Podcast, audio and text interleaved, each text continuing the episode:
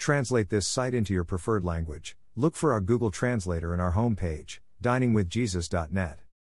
Traduce este sitio en tu idioma preferido. Busca nuestro traductor de Google en nuestra página de inicio via dining with jesus dot net. Pastor Chris White says to all of you, hello my friends. May the Lord bless you today. Hola mis amigos. Que el Señor los bendiga.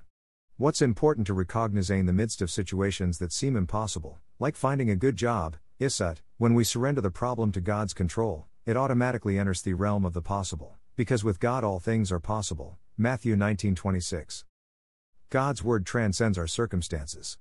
No matter what we're facing in our lives, we can still trust what God says about himself. One thing we know about God is that he hears our prayers and knows what we need even before we ask him. Matthew six seven to eight. We're commanded to not worry about the future for the same reason. God knows our needs, and he is our provider. Matthew six twenty-five to thirty-four. Not worrying doesn't mean not taking action, but simply recognizing that God is ultimately in control and that he has our best interests in mind. Romans eight twenty-eight. Even when we don't see anything happening, we can be assured that God is actively working on our behalf. He is not sitting idly by. See Ruth three eighteen. Knowing that God said he would provide for us is one thing, even when we can't find a good job. It's quite another to be able to experience the peace and encouragement embedded in that truth. Discouragement is often a matter of the heart. A good question to ask is, what am I focusing my attention and thoughts on, the problem or God? While our main concern may be finding a good job, God cares more about the condition of our hearts. See First Samuel sixteen seven. Philippians four four to seven says, rejoice in the Lord always. I will say it again, rejoice. Let your gentleness be evident to all. The Lord is near. Do not be anxious about anything, but in every situation, by prayer and petition, with thanksgiving, present your requests to God.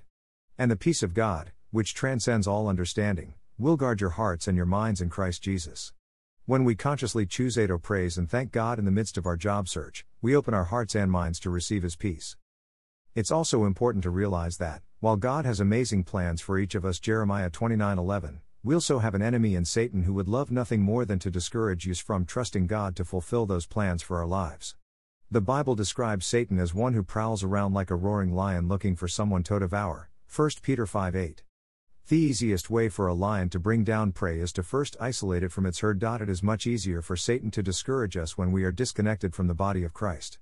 Having godly people in our lives who know what we're going through and can pray with and for us when things are tough is a huge encouragement. See Hebrews ten twenty-four to twenty-five, James five sixteen. Thank you to Got Questions Ministries. Copyright Copyright two thousand two to twenty nineteen Got Questions Ministries. All rights reserved.